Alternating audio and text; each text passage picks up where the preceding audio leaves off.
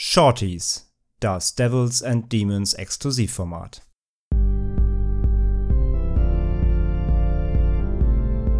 They're coming to get you, Barbara.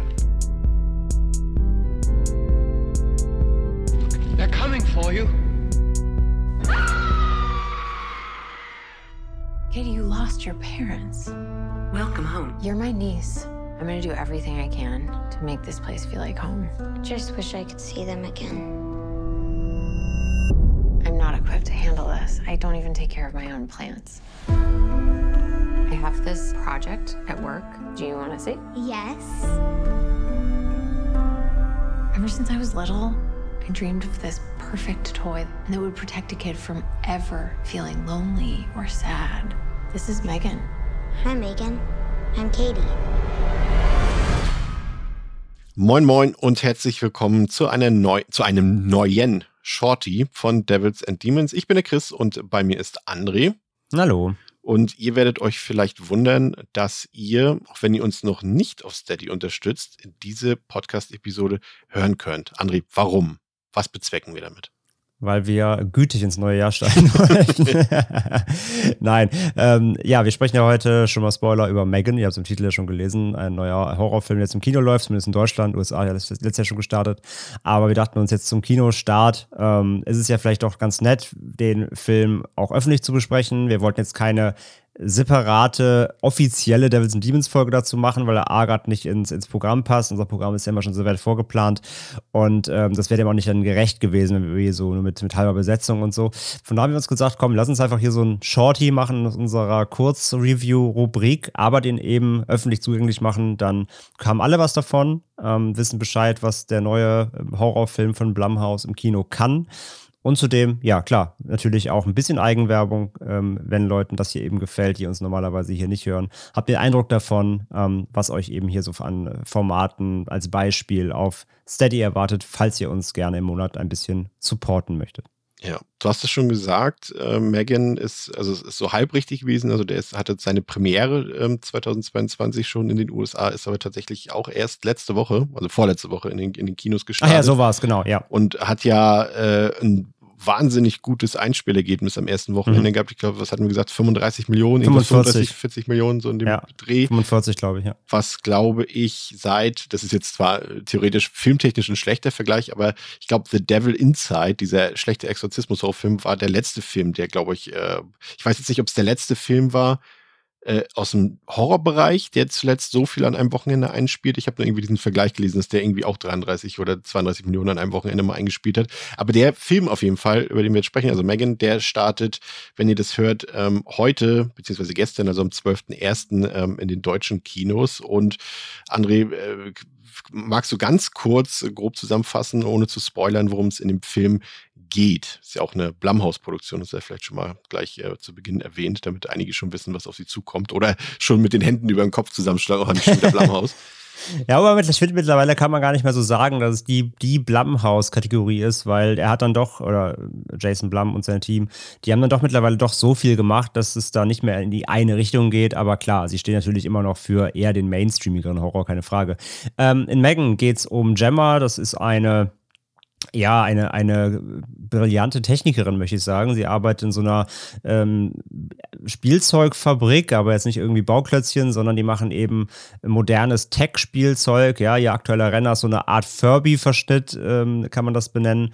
Und sie ist eben äh, so eine AI-Tüftlerin und Bastlerin und äh, ist eben da sehr hoch auch angesehen der Firma, hat da schon einen gewissen Stand, Stellenwert und ist eben sehr auf Karriere ähm, bedacht. Und durch einen, äh, durch ein Unglück, durch einen Unfall äh, kommt es dazu, dass ihre Nichte in ihre Obhut ähm, kommt, gleich zu Beginn des Films. Und sie konfrontiert, also sieht sich jetzt konfrontiert damit, dass sie eigentlich eine tolle Karrierefrau ist. Alles ist auf sie selbst abgestimmt. Ja, sie hat keine Verantwortung im Leben, hat auch aktuell keinen Partner, sondern ist voll drin im, im Business Game und äh, hat aber jetzt eben da ein kleines Mädchen zu Hause, um die sie sich irgendwie kümmern muss und diese beiden Welten ähm, muss sie vereinen irgendwie und nimmt sich dafür quasi ein, ähm, ja, ein Spielzeug zur Hand, an dem sie gerade arbeitet, nämlich Megan, eine neue Art von ähm, ja, Spielpuppe für Kinder, aber eben komplett KI-getrieben, hyperintelligent, kann lernen, ja, Machine Learning, geht also ganz klar hier um diese, eben diese modernen Tech-Themen. Und vor allem ähm, mit mindestens 10.000 Dollar äh, Preis. Genau, die 10.000 Dollar dann im Laden kosten soll oder auch nur für, auch nur für gut, Spielzeug für gut Betuchte. Ähm, ja, und diese Puppe nimmt sie quasi ein bisschen als Mutterersatz und schiebt die, das Kind mit der Puppe so quasi ab, damit sie halt ihre Ruhe hat.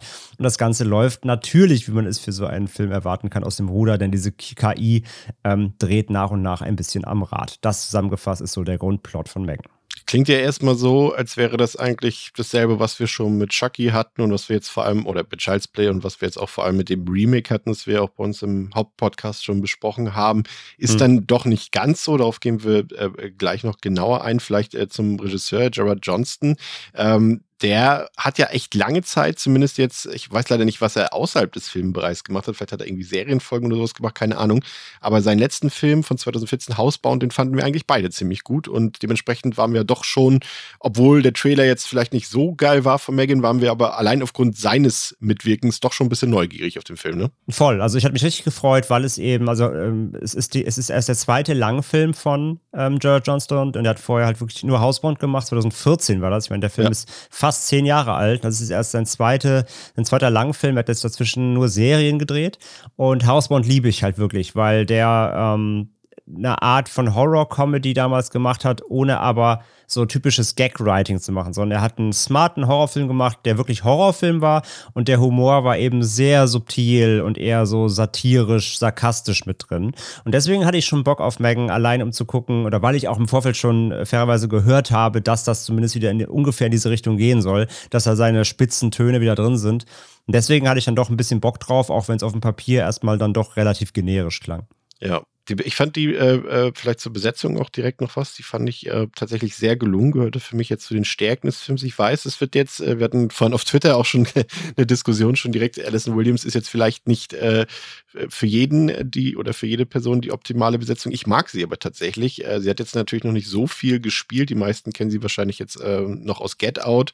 Da hatte sie ja die weibliche Hauptrolle oder auf diesem Netflix-Film The Perfection da hat sie ja auch mitgespielt und die Serienfreunde kennen sie vielleicht noch aus Girls. Ich, ich finde sie tatsächlich tatsächlich immer ein bisschen ähm, unterbesetzt. Also ich sehe sie eigentlich sehr gerne und würde sie gerne häufiger sehen. Und ich finde auch hier hat sie auch wie schon in Get Out, finde ich, ihren Job ziemlich gut gemacht. Also das gerade so diese bisschen gefühlskalte junge Frau, die irgendwie noch gar nicht daran denkt, irgendwie eine Familie zu gründen oder ein Familienleben zu haben, sondern die wirklich erstmal ihr Lebensziel in ihrer Karriere sieht. Und ich finde, das hat sie gut verkörpert, auch diese Unsicherheit dann im Umgang mit ihrer Filmstieftochter, die sie ja dann quasi hat. Äh, aber auch, äh, weil Mac Violet McGraw, also die das junge Mädchen spielt, äh, fand ich auch ziemlich gut. Ich habe auch die ganze Zeit, als wir den Film gesehen haben, überlegt, woher man sie kennt, weil sie auch so ein einprägsames Gesicht hat, finde ich, total markantes. Und dann musste ich dann, dann ist mir doch irgendwann eingefallen, dass sie in Dr. Sleep und, und, und Haunting of Hill House ja mitgespielt hatte. Und äh, weil sie so genau. ein Gesicht hat, das, das man einfach überhaupt nicht vergisst, finde ich total. Und ich finde, beide ähm, haben das sehr gut gemacht in dem Film. Ähm, mein kleiner Shootingstar des Films war aber tatsächlich äh, Ronnie Ching, der den David, den Chef von äh, Jammer spielt. Äh, den mochte ich ja. Der hat ja so ein bisschen den Comic Relief der reingebracht. Ist auch super, ja. ja. Und den, den fand ich richtig gut, ja. Genau, der war ja auch in Shang-Chi oder auch Crazy Rich Asians, da wird man ihn auch wahrscheinlich kennen. Ähm, genau, aber den fand ich auch super. Der hat einen, der hat einen schönen, der hat einen schönen, so einen richtigen Bitch-Boss abgegeben, auf den man keinen Bock hat, der immer rumwütet, der lieber mehr schreit als, als andere und ja, das hat gut gepasst, ja. Aber wie gesagt, sonst halt finde ich halt auch. Also ich, ich sehe sie auch gerne. Ich mochte auch Girls. Ich, ich fand Girls war eine großartige Serie. Ja. Habe ich damals total gern geguckt. Ähm, deswegen, ich finde Alison Williams auch super. In Get Out war sie gut. In Perfection fand ich sie auch gut besetzt. Und hier eben, wie du schon sagst, fand ich auch, sie hat dieses, diese Karrierefrau gut hinbekommen, die so ein bisschen spießig auch ist, ne? gerade wenn sie, wie sie um, bei sich im Haus umgeht. Alles hat so seinen Platz und seine Ordnung. Dieses leicht spießbürgerliche irgendwie, ähm, so eine Anfang, Anfang 30-Jährige mit Spießbürgerproblem. Ähm, das hat sie gut gemacht, fand ich auch was für mich jetzt den Unterschied so ein bisschen, zumindest zum ursprünglichen Chucky dargestellt hat und auch jetzt zu so Filmen wie Annabelle oder The Boy, die ja auch dieses Puppenthema so haben, ist halt vor allem dieser Tech-Aspekt, ne? den natürlich jetzt Child's Play, also das Remake, ja. Äh, ja auch schon ein bisschen mehr reingebracht hat, äh, diesen Science-Fiction-Aspekt. Aber der ist hier bei Megan, fand ich, noch ein bisschen deutlicher. Ähm, auch wenn Science-Fiction in dem Zusammenhang ja auch immer so, ich sag mal so, wir sind nicht weit entfernt, glaube ich, von dieser Science Fiction, die hier dargestellt wird. Vielleicht sogar nur ein paar Monate, wer weiß. Aber, aber das weiß man ja nie irgendwie bei den technischen Entwicklungen. Ähm, aber ich fand das irgendwie noch ein bisschen, ja, ich weiß nicht, der hatte so eine, so eine für mich eine etwas gelungenere Mischung noch. Der hat ja einen schwarzen Humor, so ein bisschen auch in vielen Szenen. Äh, der hat durchaus, äh, ich weiß, wir beide streiten da ja ein bisschen häufiger drüber, als ich das mit anderen Leuten mache, wenn es darum geht, was ist jetzt gruselig, was ist Horror und was nicht. Ich will das fast vielleicht auch gar nicht wieder aufmachen, weil ähm, ich durchaus ein paar äh, vermehrte Horrorszenen und auch gruselige Szenen hier entdeckt habe, auch wenn das natürlich alles, äh, darauf gehen wir ja gleich auch noch kurz ein, alles in so einem PG-13-Rahmen ist, aber äh, den spielt er durchaus aus, würde ich sagen. Ähm, aber eben auch so, wie gesagt, dieses Science-Fiction-Thema an sich, das ist, wie gesagt, alles äh, nicht besonders subtil behandelt. Also wir bekommen jetzt hier nicht irgendwie großartig wissenschaftliche Dinge gezeigt. Wenn die da mal irgendwie irgendwelche Platinen oder sowas zusammenschrauben, dann ist das auch eher so, ich glaube, wenn das jetzt jemand aus der, du kommst ja aus der IT. wenn die Leute das sehen, die denken sich auch so, ja, okay. ja, ich komme aus der IT von vor 13 Jahren. Ähm, bei, bei mir gab es noch nicht mal KI quasi. Ja, aber da, wo also, du herkommst, das war auch mal Science Fiction früher. da, da wo du herkommst. ähm, nein, natürlich. Also äh, die, die Szenarien sind natürlich hier wieder dieses, die Maschinen werden uns alle irgendwie übernehmen und ähm, KI ist super gefährlich. Also das ist ja nichts Neues. Er, er, ist, er, ist, er ist dichter an iRobot als an Chucky, finde ich fast schon. Ja, genau. Also es geht ja schon darum, dass so die KI ähm, auch uns als Mensch irgendwie ersetzt und vor allem in dem Fall hier eben halt eben eine Mutterrolle und eben die Gefahr auch dadurch, dass man Kindern, das kannst du ja, du kannst ja Megan auch einfach als Tablet sehen, ja. Eltern setzen ihre Kinder heute irgendwie im Zug, hier nimmst Tablet in die Hand, guckst Spongebob, vier Stunden hat die Klappe. Und hier ist es halt so, dass sie halt keine Zeit, slash keinen Bock so richtig hat, sich um ihre Nichte, Nichte zu kümmern und setzt halt die Puppe dahin, die halt mit ihr ganzen Tag redet. Und das Kind entfremdet sich halt merklich auch dann eben von ihr als Mensch, sondern verbringt eben nur Zeit mit dieser, dieser KI, weil die halt besser ist als der Mensch. Die kann alles beantworten, die darf alles eine Antwort, weil sie halt Wikipedia und Brockhaus quasi inkludiert hat. Ähm, und das ist ja so ein bisschen das, was es anprangert, also dass Maschinen uns als auch die Menschlichkeit so ersetzen. Das ist ja auch ein großer Punkt im Film. Ja, es ist halt die klassische Isaac Asimov-Geschichte, ne? Also das, ja. Äh, beruht ja alles grundsätzlich immer darauf. Aber, aber ja, aber trotzdem, wie du sagst, aber so nahbar, sodass es sich ja. anfühlt, das könnte auch im Jahr trotzdem passieren. Das, das auf jeden Fall, ja. Ja. Und vor allem äh, ist das halt alles so auf dieser Unterhaltungsebene. Ne? Das ist jetzt nicht, wie gesagt, technisch nicht so irgendwie versiert, dass man da irgendwie aussteigt, wenn man da jetzt keinen Bock auf dieses äh, Thema hat. Nein, nein, gar nicht. Ne? Also, sie erklären jetzt keine Algorithmen ja. oder so. Du siehst halt, wie typisch, siehst du halt irgendwie dreimal, wie sie irgendwie am, am Rechner irgendeinen Code programmiert, aber das äh, ist halt einfach nur um zum Show-Off. Aber das spielt natürlich im Film keine Rolle. Es geht natürlich viel mehr um die, die Zwischenmenschlichkeit dann da, was das angeht. Für mich übrigens eine der wenigen schwachen Szenen im Film, das war tatsächlich das, als sie, ich will jetzt, wie gesagt, wir greifen jetzt nicht in der Handlung zu weit vor, als sie da im Keller auf einmal Megan zusammenschreibt geschraubt, nachdem es irgendwie vorher monatelang nicht geklappt hat, die fertig zu kriegen. Ja, ja, und dann, und dann ist einer Nacht, ne? Ja, ja, ja, ja das genau. war so ein bisschen. Aber was mir so gefallen hat, äh, war auf jeden Fall wirklich äh, äh, diese, diese Tonalität, die für mich also durchaus gesorgt hat, dass ich Megan als Bedrohung wahrgenommen habe, dass ich äh, da auch den Spannungsaufbau mitgegangen bin, dass da schon klar ist, irgendwas ist natürlich mit diesem, mit diesem Roboter, äh, wird irgendwas schieflaufen, irgendwas liegt da in der Luft und es liegt natürlich, ist irgendwie auch klar, was das sein wird, darum macht der Film auch kein Geheimnis. Aber der hat trotzdem eben ähm, eine gewisse Humorebene, ohne den Film albern zu machen. Also campy, ja, aber albern nicht. Und das ist schon beachtlich eigentlich, wenn man bedenkt, dass es da, äh, wollen wir jetzt vielleicht auch nicht zu sehr in die Tiefe gehen, aber auch zum Beispiel ein paar Musical-Nummern gibt in dem Film, die das Ganze aber irgendwie eher noch ja fast ein bisschen finsterer gemacht haben, als es, als es lustig zu machen. Irgendwie. Ich mochte das irgendwie auch. Die Songauswahl war natürlich auch äh, grandios, wollen wir jetzt nicht verraten, welche das sind, äh, weil das schon, schon äh, eine schöne Überraschung ist, finde ich. Aber solche Sachen oder dieses Opening, ne? Diese ersten zwei, ja. drei Minuten, du erinnerst dich, das ist alles so, das hat so einen richtig schönen Charme für mich ausgemacht. Und das hat in so einem Film sehr, sehr kurzweilig gestaltet. Ja, ist auch eigentlich wirklich genau das, was ich eben von, von John Stone erwartet habe. Es ist wieder dieser Humor, der nicht auf dem Papier einfach steht, so mit einer Pointe, dieses wirklich dieses typische Gag-Writing eben, dass du irgendwelche dummen, flapsigen Sprüche hast, sondern es ist so ein Humor, der subtil ist, der auch mal durch den Blick funktioniert, der eben auch durch, wie du schon sagst, solche Unsicherheiten passiert, gerade von Alison Williams aus gesehen, ähm, die halt überfordert ist mit so einer, ich habe jetzt plötzlich hier ein Kind sitzen Situation. Und dadurch entstehen einfach so kleine Momente, die halt irgendwie ulkig sind, man schmunzelt, man lacht auch mal kurz aber eben, die sind nie so eingreifend, dass sie A, irgendwelche, in Anführungszeichen, Horrorszenen äh, oder Gruselszenen ähm, kaputt machen. Und sie verschifften auch die Tonalität nie komplett dahin, dass es zur Comedy wird, sondern sie, auch hier eben wie ein Housebound, es bleibt immer so unterschwellig so. Es ist irgendwie skurril, also vor allem auch eher skurril als wirklich witzig. Es ist skurril, es ist so ein bisschen Fremdschämen, so ein bisschen Alltag, ähm, Alltagsprobleme so in, in satirisch ver verkörpert. Und das hat er drauf. Und das funktioniert, finde ich, bei Megan wieder sehr, sehr gut, ja der Trailer hatte mich ja so ein bisschen irritiert und auch so gar nicht gecatcht am Anfang, weil ich das alles extrem Uncanny Valley fand, weil da eben, und das da suggeriert der Trailer halt auch was, was man vielleicht nachher gar nicht bekommt, zum Glück nicht bekommt. So diese, du kannst dich vielleicht erinnern im Trailer, als Megan so tanzt, ne? Und da denkt man gleich, okay, ja. oh Gott, das wird jetzt bestimmt super oft im Film vorkommen, weil das irgendwie vielleicht die Creepiness ausstellen soll. Ist halt einmal für fünf Sekunden drin und danach nie wieder.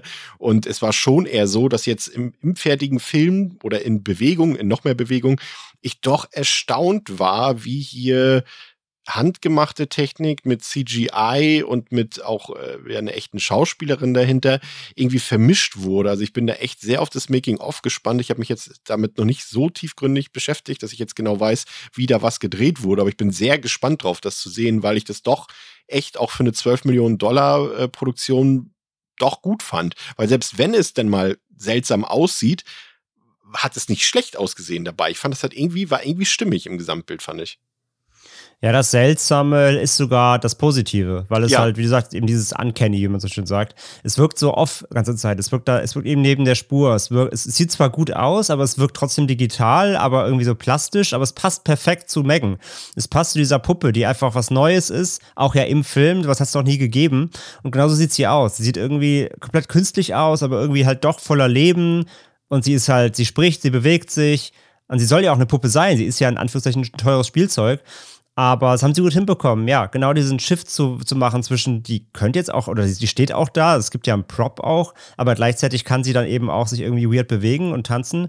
Und dieser Mischung aus dem, aus dieser ganzen Tricktechnik, die sie da angewandt haben und vor allem auch ihre Augen. Ja. Ich finde die Augen so krass, sind so unfassbar durchdringend. Ähm, da haben sie echt ein cooles Design hinbekommen, ja. Und dieses, gerade dieses, dieses Unwirkliche ist dann im Film genau richtig platziert, weil es eben so, so abstrus, zukunftsorientiert ja sein soll. Ja, ja aber man, man denkt automatisch, ich, ich habe mich auch selber wieder eben gerade schon wieder bei erwischt, äh, wenn ich sage Uncanny, natürlich, es muss ja auch Uncanny aussehen, es ist ja ein Roboter beziehungsweise eine Puppe. Es genau, darf ja eigentlich gar nicht menschlich genau aussehen. Da. Ne? Also, ja. Das, das vergisst man Das fand ich auch echt gut, ja. ja. Besser als erwartet, ja. Ja, vielleicht äh, äh, abschließend, bevor wir unser kurzes Mini-Fazit abgeben, ist natürlich ein Punkt, gerade für die Horrorfans, ne, ich hatte es schon gesagt, das ist ein PG-13-Film. Äh, das Drehbuch ähm, war eine ein R-Rated-Film, das hat die Autorin auch gesagt. Äh, wenn ich sie richtig verstanden habe, wurden auch härtere Szenen für den Film gedreht und sie könnte sich durchaus vorstellen, dass da auch eine härtere Version später fürs Heimkino kommt. Aber das müssen wir natürlich erstmal mit ein paar Fragezeichen versehen, weil das weiß man natürlich auch nicht. Aber ich sag mal, Universal und, und äh, Blumhouse, die sind jetzt nicht dafür bekannt, solche Versionen zurückzuhalten, wie man jetzt zum Beispiel auch in Halloween Kills zum Beispiel gesehen hat. Die kommen dann auch, wenn es das tatsächlich gibt. Und es würde sich hier auch anbieten hier ist es jetzt so, dass äh, ja der Film hat äh, hat Brutalitäten, die aber in der Regel offscreen stattfinden oder abgeblendet werden. Man aber schon an diesen Szenen erkennt, okay, hier würde es jetzt theoretisch eigentlich weitergehen und es wurde wahrscheinlich auch gedreht. Davon können wir einfach auch ausgehen. Ähm, es ist aber nicht so und äh, das vielleicht als kleine Entkräftigung, dass ich sagen würde, dass der Film jetzt dadurch schlechter ist. Also auch gerade, wir sind ja nun beides Horror-Viel-Gucker und ich würde sagen, ja, natürlich wäre es nett gewesen, das zu sehen, aber ich habe die Gewalt äh, irgendwie jetzt äh, irgendwelche Splatter-Szenen nicht vermisst. Und es gibt ja durchaus auch ein paar Szenen, wo ein bisschen Blut fließt, aber es ist halt alles in einem gewissen Rahmen. Aber ich kann nicht sagen, dass es den Film jetzt für mich schlechter gemacht hat. Es kann sein, dass es den Film, wenn es das nachher gibt, noch besser macht. Aber ich finde nicht, dass es das schlechter gemacht hat. Wie siehst du das? Ja, ähm, also ich, ich finde zum einen, zum einen ist es der Film seit langem mal wieder, wo man effektiv wirklich, fand ich zumindest, sieht, dass was fehlt. Ja. Also du, beziehungsweise ich, ich unterstreiche, was du gesagt hast ich finde, man sieht, dass es die Szene gibt, aber sie wurde rausgenommen. Also es ist mir bei keinem Film lange mehr so aufgefallen wie bei Megan. Du, du kannst es genau bildlich sehen, wie, es, wie, wie die Szene aussehen müsste, aber sie ist halt einfach nicht da. Oder der, der Ausschnitt fehlt. Weil du immer die Anleitungen hast und dann weißt du genau, jetzt müsste da quasi das Resultat zu sehen sein, aber das haben sie halt quasi rausgenommen. Ja. Ähm, das fällt total auf, aber. Fahrstuhlszene vor allem. Fahrstuhl und ich sag, und hier äh, Spritz, ja. Spritzpistole da. Ähm, ich finde, da fällt das total auf, da weißt du genau, alles klar, es wurde gedreht und ist halt im Kino raus. Ähm, aber eben, ich war dann auch überrascht, weil die Info hatte ich ja vorher schon, dass es PG-13 ist und war schon so, oh ja, schade. Muss aber im Nachhinein auch sagen, es ist nicht schlimm, weil die Gewalt, die reine physische Gewalt oder auch das Zeigen der Gewalt macht Megan nicht aus. Megan hat ganz andere Stärken eben. Gerade dieses ganze Uncanny, diese Zukunftsvision, dieses KI ersetzt uns gemischt mit diesem eher innerfamiliären familiären Twist, äh, Twist, der, der da eben entsteht zwischen, zwischen ähm, Alison Williams und Violet McGraw. Das ist eigentlich das Spannende. Und dann Megan steht, steht dazwischen eben so als, als äh, für, für Alison Williams als ähm, Errungenschaft und für eben die Nichte als ja, Mutterersatz ja, dann treibt natürlich das Spielzeug einen Keil zwischen die beiden quasi und das ziemlich hart mit, mit, mit Toten eben. So, das ist das Spannende am Film. Ähm, und die Konstellation darum aufgebaut wird und wie der Film das auserzählt. Das ist das Coole am Film. Die Gewalt war tatsächlich dann für mich gar nicht mehr so wichtig. Von daher ist es auf jeden Fall kann man, also es ist kein Grund, nicht ins Kino zu gehen, nur weil man sagt, okay, da fehlt vielleicht Gewalt, die später irgendwann mal im Heimkino nachkommt. Ähm, das macht den Film für mich nicht aus und würde ihn, glaube ich, auch dann mit einem R-Rated Cut jetzt nicht sonderlich unbedingt aufwerten, außer keine Ahnung, die hauen dann wirklich nochmal einen raus, womit man gar nicht gerechnet hätte. Aber glaube ich nicht. Das ist nicht das, was ich bei Megan vermissen würde. Ja. Vielleicht an der Stelle auch nochmal ein Lob äh, an die, die Writerin des Ganzen, Akela Cooper, äh, die ja für uns kein Unbekannte ist. Die hat ja äh, Malignant auch geschrieben und das ist ja quasi auch wieder eine James Wan-Produktion, damit quasi ihre zweite, die sie hier abgeliefert hat. Und äh, ich finde, das merkt man auch wieder, weil da wieder so viele kleine, scharfzüngige Sprüche drin sind, so ein paar Meta-Referenzen und so weiter. Das macht schon auf jeden Fall Spaß. Ähm, aber ein Schwachpunkt, und äh, das sei vielleicht äh, schon mal verraten an dieser Stelle, ohne jetzt auch wieder genauer darauf einzugehen für euch, äh, wenn ihr den Film guckt ab heute. Aber André weiß es ja natürlich auch, weil wir auch schon darüber gesprochen haben. Uns ist natürlich ein, ein Plotpoint im Film aufgefallen, der irgendwie so richtig krass eröffnet wird und du sofort weißt, das ist ja eigentlich was, was klar, sowas kommt, dachten wir uns auch irgendwie, das muss ja irgendwie kommen. Und am Ende hat es keinerlei Rolle mehr für den Film gespielt und es ist auch nie wieder behandelt worden oder aufgetaucht. Und da hätten, hätte ich zumindest am Ende gedacht, dass es da vielleicht noch eine Post-Credit-Scene gibt, womit das Sequel dann vielleicht angedeutet wird, was ja höchstwahrscheinlich kommen wird, wie man ja in den mhm. letzten Tagen lesen konnte. Nee, ist sogar schon bestätigt, glaube ich jetzt, ja. Ja, und, und, und es wurde einfach nicht mehr aufge aufgeworfen, aber es kann natürlich sein, es wäre natürlich trotzdem der perfekte Aufhänger für Teil 2, ne? Stichwort äh, Megan Army. Ja, ja, genau, der Leak halt. Ja. Ähm, ja. das wird halt nur für einen Moment im Film benutzt, aber es bietet halt eigentlich viel mehr an, oder, aber es wird auch nicht auserzählt. Also ja, war irgendwie komisch, das so ja in ein, zwei Szenen deutlich zu zeigen, dass das passiert, aber dann halt nicht wirklich was draus zu verwandeln. Aber ja. Aber andererseits, wenn man so will, haben sie vielleicht auch einfach mal gesagt, wir deuten Trope an und spielen ihn am Ende gar nicht aus, weil die Leute vielleicht es erwarten würden. Ne? Auch das, aber wie gesagt, dafür verwendet man extra Szenen auf, die jetzt auch nicht nur zwei Sekunden dauern. Das ja. fand ich ein bisschen weird dann, ja. Ja. Ja, ansonsten äh, muss ich sagen, hat äh, mir der Film erstaunlich gut gefallen. Also ich gebe dem äh, vier von fünf äh, Sternen tatsächlich. Äh, war sehr positiv überrascht, war sehr unterhaltsam, war gut gespielt, gut getrickst fand ich, hat, war durchaus spannend, obwohl, wie gesagt, natürlich absehbar ist, worauf das Ganze hinausläuft. Das äh, wird auch keine große Überraschung sein, aber es hat Spaß gemacht, der Weg dahin. Und äh, war auch mal so ein Film, wo ich dachte, weil ich bin ja mal kein Freund von so Showdowns, gerade in so sag ich mal, Filmen aus dem Mainstream-Bereich oder aus dem Blockbuster-Bereich. Aber hier hat mir das auch Spaß gemacht, auch wenn man natürlich immer wieder noch versucht, am Ende noch einen hinten drauf zu setzen, wo man sagen kann, hier hättet ihr vielleicht auch schon Schluss machen können, aber ähm, das gehört dann halt dazu. Also gerade weil wir ja noch einen Puppenfilm in diesem Jahr haben mit Barbie, muss ich sagen, die wird sich ganz schön anstrengen müssen, um Megan Paroli bieten zu können. ja, und vor allem ne, bei dir vier von fünf, trotz einer Horror-Comedy. Ja, in Anführungszeichen. Ähm, ja, ich war auch positiv überrascht. Ähm, wirklich ist ein spaßiger Film, hätte ich nicht erwartet. Klar, er ist nah am Chucky-Remake, macht aber Dinge trotzdem anders. Gerade wenn man, wie gesagt, Housebound mag, absolute Empfehlung, weil die Tonalität da von John Stone wieder drin steckt. Also wer den, den eh mochte, der kann sich Mengen auf jeden Fall angucken. Aber auch sonst, es ist ein wirklich sehr solider ähm, Horrorfilm mit einer schönen Tonalität, mit gutem Cast, mit guten Tricks, mit einer gruseligen Puppe, einer echt unangenehmen, uncanny gruseligen Puppe ähm, und echt schönen Einfällen. Und auch wenn es rudimentär abläuft, rein vom ganzen Setting her, ähm, es ist einfach ein Film, der trotzdem wirklich einfach Spaß mal wieder gemacht hat. So. Es muss ja nicht immer das, das, das große Deep Knowledge-Ding am Ende rauskommen. Man kann auch zum x-ten Mal gerne die KI anprangern, solange das Ganze trotzdem irgendwie Bock macht. Und das hat es auf jeden, auf jeden Fall. Von daher, ich bin bei dreieinhalb von fünf und äh, ja, geht auf jeden Fall ins Kino, macht echt Spaß, das Ding. Ja, würde ich unterschreiben. Also, ähm, ja, das war's äh, für heute von seinem Shorty. Er soll ja auch short bleiben, ne? Ja. Und falls ihr mehr davon hören wollt, äh, unterstützt uns hier gerne auf Steady, da freuen wir uns drüber. Es gibt da diverse Pakete, die wir auch in den nächsten Wochen noch ein bisschen anpassen werden ähm, für euch. Aber wir haben noch ganz andere Sachen im Angebot. Ihr könnt mit uns Watchpartys veranstalten und, und all so ein Kram zu uns auf den Discord-Server kommen und äh, dort in exklusive Chatbereiche abtauchen. Im Dark Web hätte ich beinahe gesagt. Ähm, also da haben wir einiges für euch im Angebot. Ähm, freuen wir uns auf jeden Fall drauf, euch dort wieder zu sehen. Das war's für heute. Ihr hört uns dann ja auch sowieso fast zeitgleich in unserer neuen Hauptfolge. Viel Spaß damit. Das war's für heute. Macht's gut. Ciao, ciao. Tschüss.